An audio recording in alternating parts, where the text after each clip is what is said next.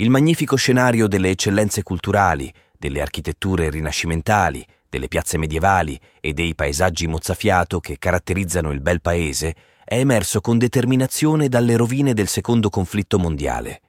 Grazie al tenace impegno di menti brillanti e mani laboriose, unito ai sacrifici di donne e uomini che hanno superato gli orrori della violenza, l'Italia si è rialzata nel dopoguerra, presentando al mondo il valore intrinseco dell'Italian Way of Life. Questo stile distintivo, reso celebre a livello internazionale attraverso le affascinanti pellicole di ispirazione felliniana, ha assunto concretezza nel corso degli anni non solo nell'ambito cinematografico, ma anche attraverso numerose realizzazioni industriali di grande prestigio.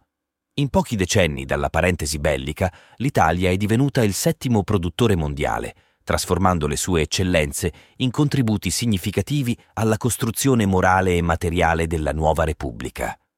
Fra queste eccellenze, mirate a consolidare la rinascita del paese, spicca l'andatura elegante dell'Andrea Doria, una nave passeggeri straordinaria che apparteneva alla flotta della Società di Navigazione Italia, nota anche come Italian Line. Costruita nei rinomati cantieri navali Ansaldo di Genova, la nave fu ufficialmente lanciata sul mercato del trasporto marittimo con un viaggio inaugurale mediatico il 14 gennaio 1953. In quegli anni rappresentava con fierezza la più grande e veloce nave passeggeri della flotta civile italiana. Il maestoso vascello italiano, capace di accogliere oltre 1200 passeggeri assistiti da un equipaggio di 575 uomini, era allestito con un lusso paragonabile a quello di un hotel di prestigio. Offriva l'opportunità di vivere una vera villeggiatura sul mare, come enfaticamente descritto nei racconti dei viaggiatori e nei cinegiornali dell'epoca. Intitolato al rinomato ammiraglio genovese del XVI secolo, questo transatlantico si distingueva per uno stile moderno curato dai più eminenti architetti del tempo. Le camere erano arredate con eleganza e le tre piscine all'aperto con verande bar contribuivano a creare un'atmosfera di raffinato svago l'aria condizionata diffusa in tutti gli ambienti, le sale da ballo e la biblioteca con sala lettura aggiungevano ulteriori elementi di comfort. Ciò che rendeva veramente straordinario questo transatlantico era la presenza di pareti e scalinate adornate da autentiche opere d'arte, come il dipinto di Salvatore Fiume ispirato ai grandi maestri del Rinascimento, i mosaici di Lucio Fontana e la scultura bronzea di Italo Bortolotti. Questo non era solo un mezzo di trasporto di lusso, ma sostanzialmente un autentico museo galleggiante, concepito per superare il mero scopo di viaggio e promuovere un nuovo stile, quello della nave ponte di cultura fra contrapposte sponde continentali. Ritenuto fra le imbarcazioni più sicure per il trasporto passeggeri del momento, il transatlantico vantava un moderno sistema radar doppio, conferendogli una sicurezza istituzionalmente garantita grazie al comando dell'apprezzato capitano di lungo corso Piero Calamai. Un tale livello di eccellenza richiedeva la guida di un grande comandante e Piero Calamai, già distinto sia durante la prima che la seconda guerra mondiale con la concessione di una croce di guerra e ben due medaglie d'argento al valor militare, dimostrò ancora una volta le sue straordinarie capacità di navigatore. Dal 1947 quando tornò a servire nei ranghi dei marittimi civili, Calamai prestò il suo servizio su prestigiose navi come i transatlantici Conte Grande e Saturnia, prima di accedere al ruolo di comandante più ambito fra gli ufficiali italiani, l'Andrea Doria. Con queste premesse, l'ammiraglia della flotta civile italiana divenne immediatamente il simbolo del bel paese, trasformandosi rapidamente in una passerella per politici e superstar dell'epoca, nonché un palcoscenico per sfilate di moda e un oggetto del desiderio per grandi artisti. Presto diventò l'aspirazione di coloro che desideravano raggiungere gli Stati Uniti o l'Italia per lavoro, migrazione di alto livello o vacanza. La sua ambita rotta collegava le città tirreniche italiane alla Grande Mela, simbolo delle speranze rivolte agli Stati Uniti, ormai dominanti nell'Europa post-bellica. Su questo ponte culturale che solcava le onde dell'oceano viaggiarono stelle del calibro di Anna Magnani, Alberto Sordi, Kim Novak, Spencer Tracy, Orson Welles, John Ford, John Crawford, Cary Grant, Linda Christian e Tyrone Power, immortalando il più bel transatlantico al mondo. Non mancarono illustri politici e personaggi pubblici come il presidente turco Celal Bayer e Giuseppina Bollani, madrina Alvaro dell'Andrea Doria e moglie del futuro presidente della Repubblica Giuseppe Saragat. La nave, divenuta la scenografia perfetta dello stile italiano apprezzato degli anni 50, ospitò anche importanti manifestazioni, fra cui le mediatiche apparizioni delle partecipanti a Miss Italia e il lancio di collezioni di moda di rinomati stilisti internazionali. Dietro la perfezione tecnica e la maestria di un comandante pluridecorato durante la guerra, capace di mantenere in sicurezza migliaia di passeggeri per diversi anni con l'assistenza di oltre 500 uomini d'equipaggio, si nasconde un destino atroce che ancora oggi evoca incredulità, tristezza e controversie internazionali. Siamo nel 1956 precisamente la mattina del 17 luglio, quando l'Andrea Doria parte da Genova per la sua centunesima traversata.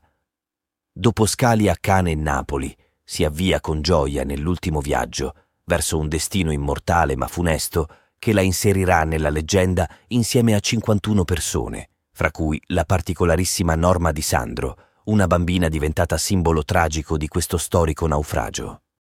Potremmo definirla una tragedia all'interno della tragedia, mentre gli altri 50 passeggeri persero la vita a causa dell'inspiegabile collisione con l'altro vascello coinvolto nell'incidente, la soprannominata principessa addormentata fu vittima diretta delle concitate operazioni di salvataggio.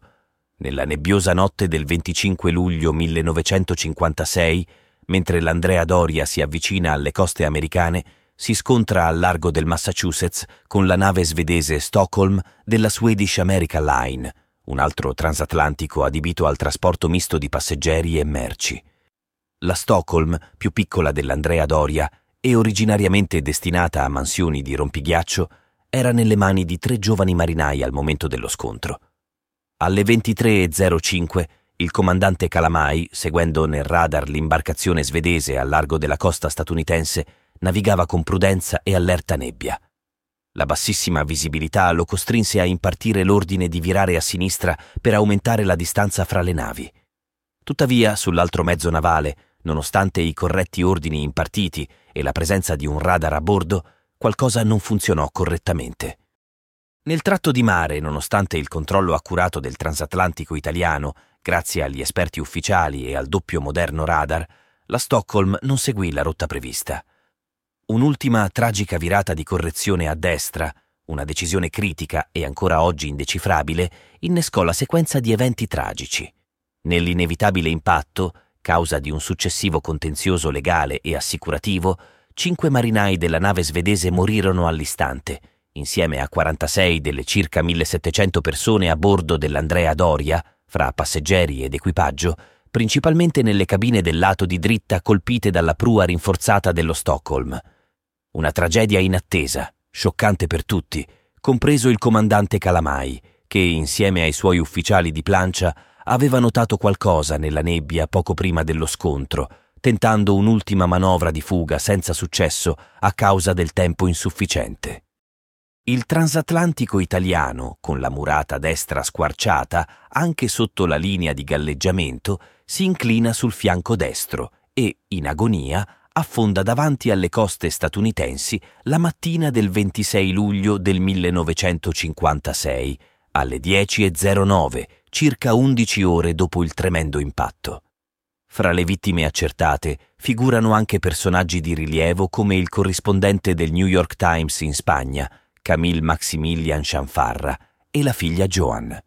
Fra i dispersi vi è anche una delle figlie dell'altrettanto noto corrispondente della ABC Radio Network, Edward P. Morgan, un eroico cronista che guidò il reportage del disastro senza mai rivelare al pubblico che sua figlia Linda, dispersa e figliastra di Cianfarra, era fra i passeggeri della nave italiana.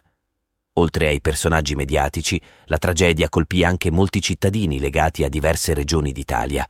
È il caso di Norma di Sandro, una bambina di quattro anni, figlia di Tullio di Sandro e Filomena Pellegrino. Quest'ultima, originaria della cittadina casertana di Marzano Appio, perse la vita a causa delle conseguenze di un grave trauma cranico subito durante le drammatiche operazioni di soccorso. Suo padre, nel tentativo di metterla in salvo, l'aveva lanciata su una scialuppa di salvataggio da un'altezza di oltre 5 metri. La famiglia di Sandro, residente a Milano e speranzosa in un futuro più luminoso, si era imbarcata a Napoli sulla nave considerata la più bella del momento, senza immaginare che avrebbe fatto parte della storia mondiale a causa del naufragio più famoso della marineria dopo quello del Titanic. Una storia che coinvolge profondamente anche le radici familiari dei genitori di Norma nelle province di Caserta e Isernia. Le comunità di Marzano Appio e Colli al Volturno si sono sempre dedicate a commemorare questa tragica scomparsa. Hanno intitolato piazze e giardini alla principessa addormentata, erigendo un significativo monumento alla memoria. Quest'opera è stata progettata con amore e dedizione dal fratello della piccola vittima, Ermanno. Attraverso di essa si continua a onorare la sfortunata bellezza della nave italiana per eccellenza, l'Andrea Doria, e a preservare il ricordo di quegli occhi dolci che si sono chiusi come addormentati in una nebbiosa notte americana del 1956.